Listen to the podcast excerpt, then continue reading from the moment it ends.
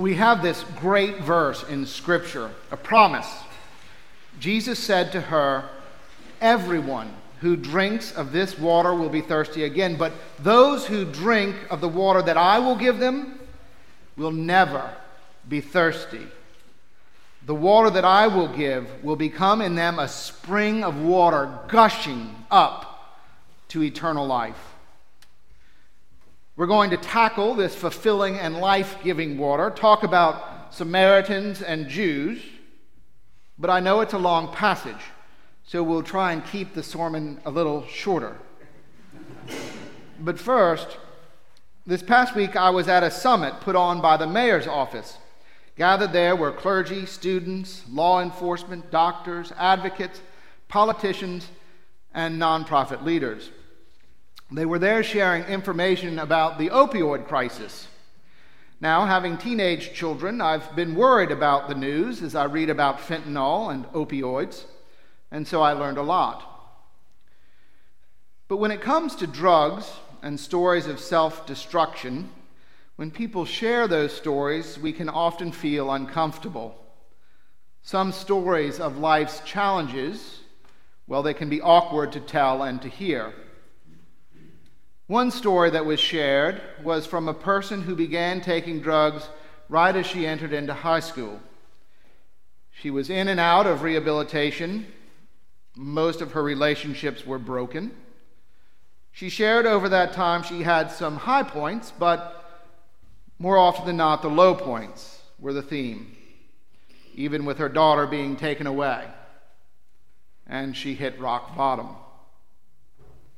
She found Justin's place at St. Matthew's House, which is a long term residential recovery program designed to equip adult men and women battling addiction with tools needed to live a life of sober productivity.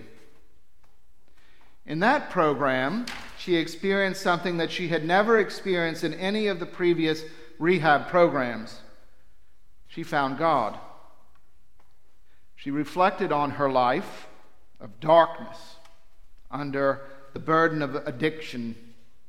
She shared that throughout all of those years, she felt like she had a huge hole in her life, and she tried to fill it with drugs.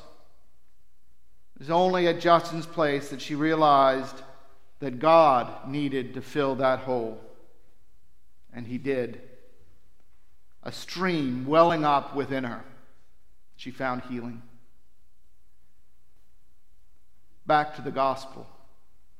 Samaritans, it's good to know who they are and where they are. So picture Naples and picture the airport.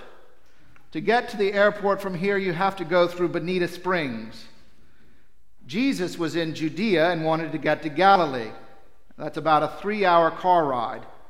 And to get there, he had to go through Samaria. And in Samaria, Samaria there are Samaritans. Samaritans claim to be the remnant of the kingdom of Israel. Remember that the people who claimed Abraham, Isaac, and Jacob as their ancestors, the Jews, well, they were taken into captivity by the Babylonians and the Assyrians who laid siege to Jerusalem. Samaritans held themselves up as authentic heirs of Israel. And Jews, of course, resented this. So the two groups of people hated one another. And in our story, we see Jesus, a Jew, speaking to a Samaritan woman. The woman notes immediately this is uncomfortable, awkward. How is it that you, a Jew, ask a drink of me, a woman of Samaria? And then the awkwardness did not end there. She didn't have just one husband or even two, but five. It's an uncomfortable conversation. In the midst of division and separation, in the midst of hate and anger and jealousy, Jesus enters in to a conversation with another person and offers. He enters into relationship despite past hurt held, into present prejudice, and offers eternal life. He does so as an observant Jew and also as the Son of God. He offers a whole and healed relationship with God, not just to Samaritans, but to a woman who seemed to have a huge hole in her life, trying to fill it with relationship after relationship.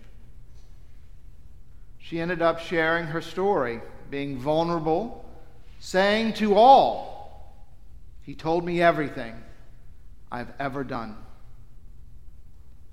Through that sharing an uncomfortable story told, many more believed and found that living and fulfilling water. They found belief knowing that Jesus is truly the Savior of the world.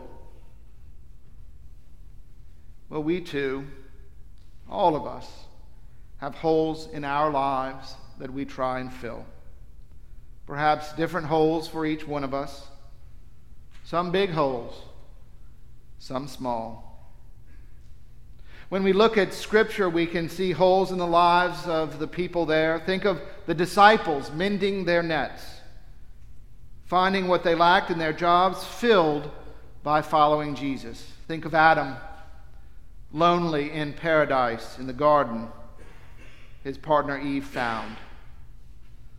Think of the woman by the well. Think of the recovering addict. How do you know if there's a hole? If there's a sense of unrest, trouble, sadness, anger, pride in your life or in the life of someone you love, maybe it's time for an uncomfortable conversation. You don't have to have it. Pray that Jesus have it with them and Jesus have it with you. It's not like he doesn't know. He can tell you everything you've ever done.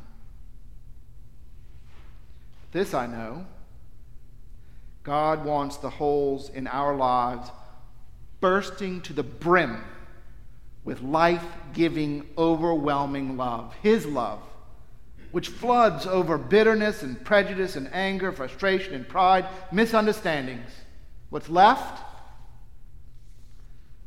What's left is healing and reconciliation, knowing deep in our hearts that Jesus truly is the Savior of our lives and of the world.